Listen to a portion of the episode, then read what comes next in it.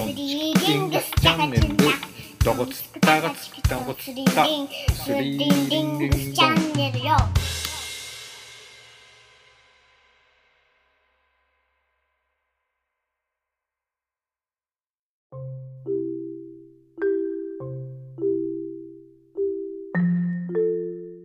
こんにちは。マクロトゥーマイクロのお時間です。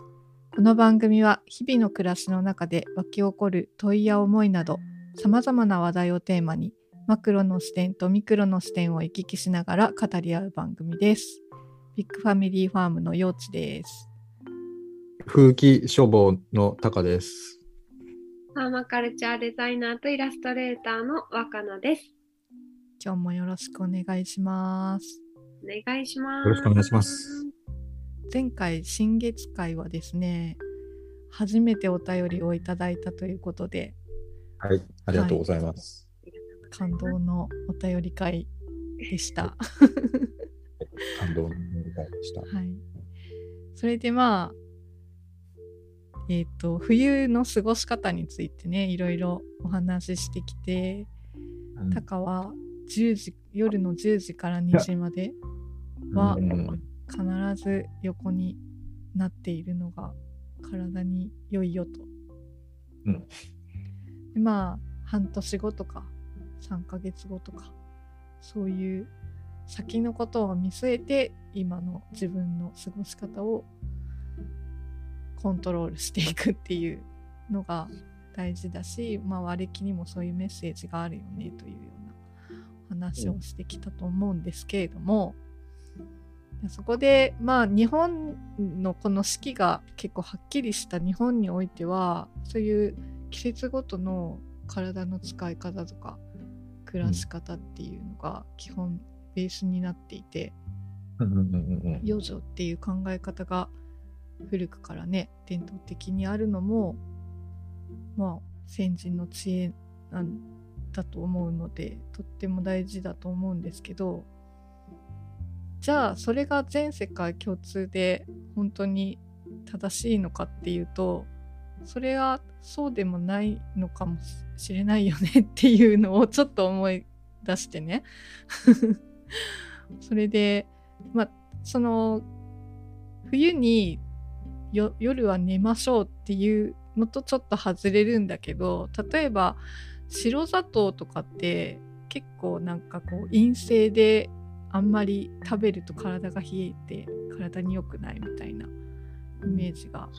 あると思うんだけどとアフリカギニアとセネガルに20代の頃1ヶ月ぐらい行ったことがあってめちゃくちゃ暑いじゃん。だから昼間に大量の白砂糖をもうこれでもかっていうぐらい溶かしたお茶をね、なんか栄養ドリンクみたいにしてクーって飲むんだよね。そんなに入れるのっていうぐらい。もう溶けないからずっとこう熱湯でこうかき混ぜるんだよね。いろんな方法で混ぜて。でも最大限溶かしためっちゃ甘々なお茶を飲むんだけどなんかやっぱそれもねうん。ね暑いところの知恵の一つだよねと思ってさ、うん。うん、なんか日本ではねそんな白砂糖ってバキみたいな ことしなくてもそこまでギンギン暑い時ってないからあんまりそういうこう極陰極陽っていうのかな。ぶぶらさずこう真ん中を保つのがいいんじゃないかみたいな考え方が主流派だと思うけど めちゃくちゃ暑い地域ではそういう白砂糖がいいのかわかんないけど なんかねそういうのもあるからこれが絶対だみたいなガチガチに頭を固めなくてもいろんな暮らしの知恵って世界中にいろいろあって、うん、なんかそういうのを知るのも面白いかなっていう。はい、思います。うん。面白いと思う。なんかやっぱわ私もさ結構さそこはまあ自分の性格上ちょっと気をつけないとなと思うのがなんかこれがいいと思ったらなんかこうあこうやらなきゃって最初はなんかこうあやってみたいから入るんだけどだんだんそれをルーティンに組み込んでいくとうん。変に逆にそれをあのやり続けることにエネルギーを注いでしまって、うんうん。本来のやりたいがどっか行っちゃう時があるから、あー結構なんかこういうラジオとかまあラジオじゃなくてもさ、うん。あこういう方法があるんだなっていうのをさうん。まあなんか喋るんだけどでもなんかそれが絶対っていうわけじゃなくてまあうんもしやってみたかったらぜひやってほしいしなんかでもそれじゃないといけないっていうわけじゃないんだなっていうのは常になんかまあそれこそマクロとマイクロの視点もそうだけどなんか目の前のことのミクロのことをコツコツやるのも大事だけどうんなんかたまに俯瞰してうん。まあそれがさっきの世界への上上だったり うん。まあ、今の自分のなんかこれを続けてるけど本当にあれ？これもともとの本来の目的ってこうだっけ？みたいなのをちょっと俯瞰してみるなんか意識することが結構大事なのかもなと思って今の幼稚の話を聞いてちょっと思いました、まあ自分のために言ってるんだけど。なりやすいからよくミクロの視点に。確かにね私もそうなりやすい。これが正しいだろうみたいな。もうなんか人に押し付けてるみたいな感じになってる時もあるからもっといけねえって思うんだけど。うん。そう。なんかこの前も前前回のタカもね10時から2時は寝ろって言いながらき昨日は 羽目を外してたようですし あはい。うん。むしろ土曜明けたし、いっか、みたいな感じとかで、なるほど。ド入って予定は友達ん家に泊まって、予定は10、まあ言うても10喋ることもあるけど、11時には寝よっかとか言ってたんだけど、うん。まあ、すでに、すでにすっかり忘れてたけどね、孝太郎に言われてた、その、10時から2時は、っていうのを、まあまあ忘れてたけど、うんさらにそこから盛り上がってしまって、3時まで飲んでたかな。3時に寝て、7時に起きてきてるから、まさにその、充電不足みたいな感じだね、今。うん。うん。うん全然、あの、動く気しない。電池少ないっすね。収録この収録中。でもなんかだからよく言うけどさ、うん引用とかのもののそれはものの見方であり暦も読むっていう読み読み読み取るあの桜沢幸和さんっていううん。プロビオティックのねことを彼が引用を整理しながらそれはメガネみたいなものだからみたいなうんものの見方であり、うん。まあなんかよく言う being と doing あり方とするしない何をするっていう doing で分けるなら、ビーイングに作用する。ああ、そういう見方があるのねっていうものだから、あくまでも言い悪いを言ってるのは別の、なんか、例えば善悪二元論を使ってるとか、うん、言い悪いで分けるっていう、それは自分がそうしてるだけで。プロビオティックはそれを言ってるわけじゃないっていう、よく言ってたらしいけどさ。うん。でもそれはすごい教育されてるから、うん。正解と不正解があって、テストがあって、学校で。うん。なんか正しい答えと間違った答えがあるっていうのでずっと勉強が進んでいくからうん。しょうがないし時間もなんか遅刻したり締め切り守らないと悪とか罰せられたりとか、支払いの期日遅れると罰金がとかさ。やっぱりすごくデザインとしても社会のデザインとしても善悪で分けたりしてるからうん。どうしてもこう10時2時寝ないと悪とか10時2時寝ると優等生みたいなねなんかいろいろこううんものの見方と別のいろんなものの影響がやっぱりあるんじゃないかなって感じがする。だからそれもこう学びながら外していくっていうラーニングとアンラーニングとか言うけどうん手放すものを手放しながらその眼鏡の曇りを取っていくみたいな。うん。かそのアンラーニングでラーニングしたことがさらにこう解像度が上がっていくみたいな。そうだ、ピントが合いやすくなるんだよね、多分うん曇りが取れるから。うん。そう。そんな意味でねなんか最近 読んだここで紹介するけど。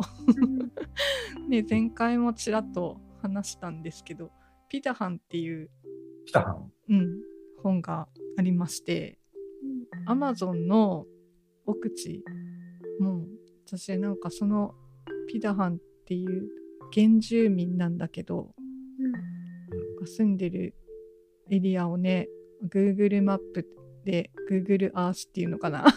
あれでも見たんだけどマジですごいこうなんていうのかな？ズームアップしていかないと見えないぐらい 森に囲まれたもうす川のもう本当に奥地なんだよねアマゾンの、ううん。ん、そこに住んでる民族で今はうんと800人ぐらいしかいないのかな。でもまだ今もいる部族でさ。うん。でピダハンはそうにあんまり寝ないんですよ。アマゾンって超危険じゃん、うん。うん。ね、川にはワニとかいるしなんかほんと道あ夜め道歩いてるとなんか黒ひょうとか普通に出てくるみたいな ところでさ寝てる家家の中にも普通にタランチュラとか出てくるみたいなところだからのんびり寝てられないんだよね。そっちの理由か。そうそうそう。だからなんかみんなすっごい夜中まで喋りまくってるんだって。ずーっと喋っててであのマッチとかが火火を起こすのって大変じゃん。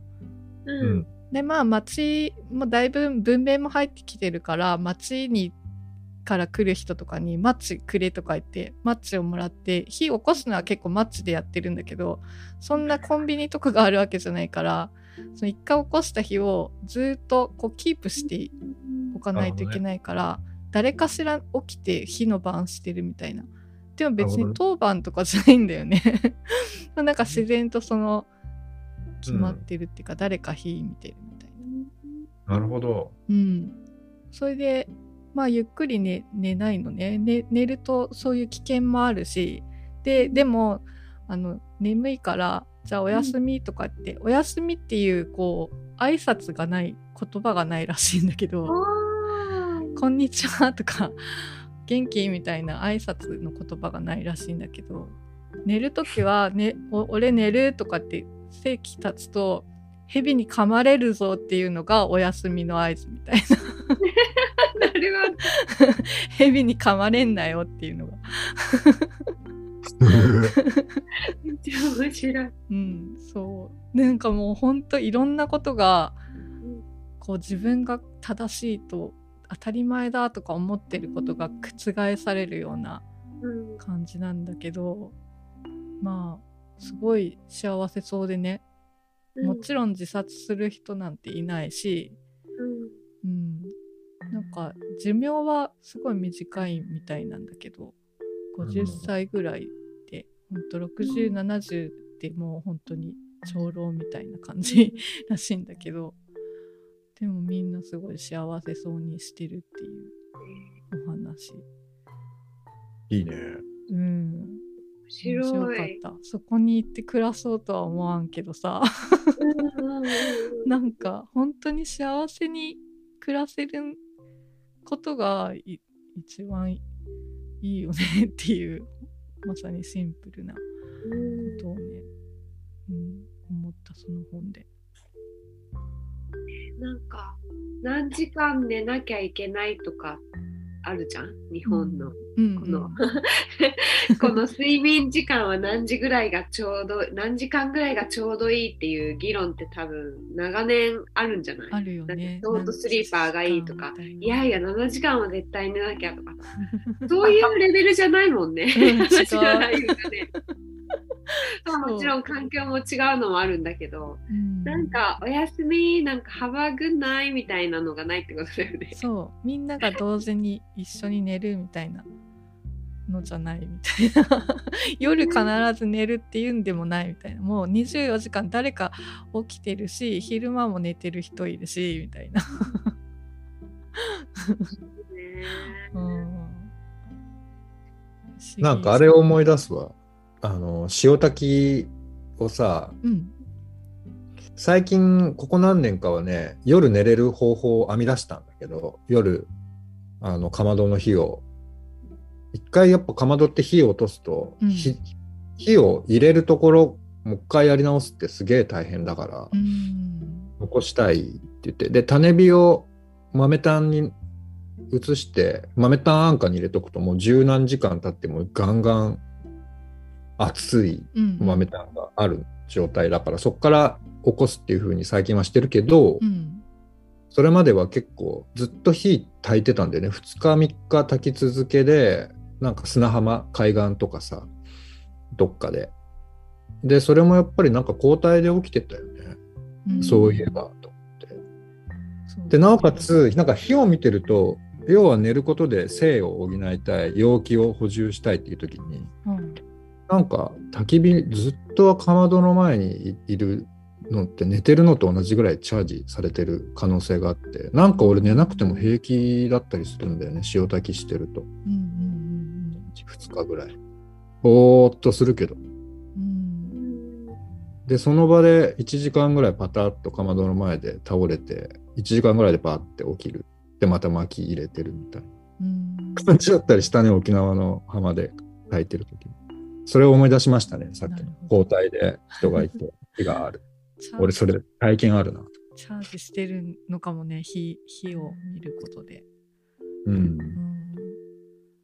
なんか貯蔵っていう概念もないらしくてた溜め込まないんだって食べ物とかを。なんか干し肉の作り方とかも知ってるんだけどそれはなんか外貨を稼ぐためだけにやってて、まあそのマッチとか便利なものは欲しいからそういう干し肉とか作ってそれをあの外から来た人と交換しマッチと交換してくれみたいな感じでそういう風にして干し肉とかは作るんだけどそれを自分たちの食べるために貯蔵したりとかしないらしくてね、うん。だからその食べお腹空いたら漁に行ったり木の実拾いに行ったりしないと食べれないんだけどでも本当に今自分たちが自分がやりたいことしかやらないからお腹空いてても踊りたかったら3日3晩とかでもずっと踊り続けるみたいな。でもずっと火焚いて火の周りで踊ってるからチャージされてるのかもね。それで。うん。なんかまあフォレストガーデンとか食べられる森を作ってるとさその世界の森でさうん。やっぱりのことを見たりするんだけどさ、うん。やっぱ熱帯雨林とかさそれこそアマゾンのあたりっていうのはさやっぱ葉っぱがさ冬に全くなくなるとかそういう気候じゃないから常に何か食べれるものがあるんだよね。うん。うん。確かにね。まあ、あの東北とかほんと寒い地域はめちゃくちゃ肉もつけるし野菜もねこの前の前回も言ってたけど保存食みたいな文化が発達してるけどうん。沖縄とかやっぱあったかいところうん。大体一年草の野菜も年中育てれるみたいな気候のところはうん。あんまりこう保存食とか蓄えるっていう文化がない。常にいつもあるから。うんうんだからなんかそういうこうある意味豊かさとなんかこう言ったらややらなきゃいけないっていうことがない。まあもちろん身を守らなきゃいけないとかっていうそっちのリスクはあるけどうん。うん食べ物に関してとか働くことに関してはなんかすごいもうたわわにあるから 全資源が水も全部。うん。だからなんかこうあえてそこも睡眠につながるのかも。まあ危険っていうのと一緒でうん。なんか日本人、まあ、私含めてさ眠くて寝るのがほとんどなんだけどでもなんか明日大事なプレゼンがあるから早めに寝ようとかうんうん明日のやらなきゃいけないことを考えて寝る時ってない。あるよね。であ寝れないやばいみたいな。うん。ちょっと不安になるみたいな。だけど多分ぼーっとしてても OK なんだろうねきっとね。うん。次の日もその次の日もその次々の日も。命の危険とか、うん。そのなんかそういうのを守ればぼーっとしててもシャシャキッとしなくてもいいっていう状態っていうのもあんのかなってちょっとうん話を聞いてなんか思って、そうだよね。うんその環境によるよね。うん。ねえ。日本は本当冬が厳しいと厳しい地域ほど、そういう保存保存食の文化とかもね、うんうん。豊かだったりするんだろうし。そうだよね。なんか、うん、あ、その本の話でさ、さっきのなんだっけタイトル。ピダハン。ビダハン？うん。なんかアマゾンの話で、なんか友達が最近出したアマゾンのミングっていう本があって、ええ面白そ山形の、まあほんと個人で集めたアマゾンのこういう民族的なう。うん。工芸品、まあ工芸品って言っていいのかわかんないんだけど、そういったものがこう写真集になって解説してるんだけどさ、おーなんか、まあここに載ってるの以外にもっとあるんだと思うんだけど、なんかすごい装飾品が多いんだよね。なんか、さ、日本の民芸って結構収穫するときに使うものとかさ、あなんか馬行に使うものとかさ、ーうん。やっぱりなんか働くために使う工芸品ってすごい多いうんううん。ん。なと思ってて、あわからない。なんかたたまたま集まってるのがそれだけなのかもしれないんだけど、もしかしてさっきのうん。あ、川場にある。るからもうダンスしたい、踊りたい、収穫を祝いたい、いつもなんか歌いたいみたいなので、うん。羽とかでもうアクセサリーとかがすごく多くてさ、そう思うでしょう。でさ、外から行くとさ、そういう綺麗なものが、すげえ綺麗、こんなの作るんだって持って帰りたくなるから、うん、そういうのがいっぱいその地域にはあるんだって思っちゃうけど、うん。ピザハンは装飾品を全く作らないの。全く飾らないんだって。で、な。いんか誰かが、あの、これ、ネックレスにしといたら、あの、なんか幽霊に合わないって言われたらしいとか言って、ネックレスつけてる人がたまにいるんだけど、面白い。全然ね、なんかそんなの生きるのに必要ないっていうのかな。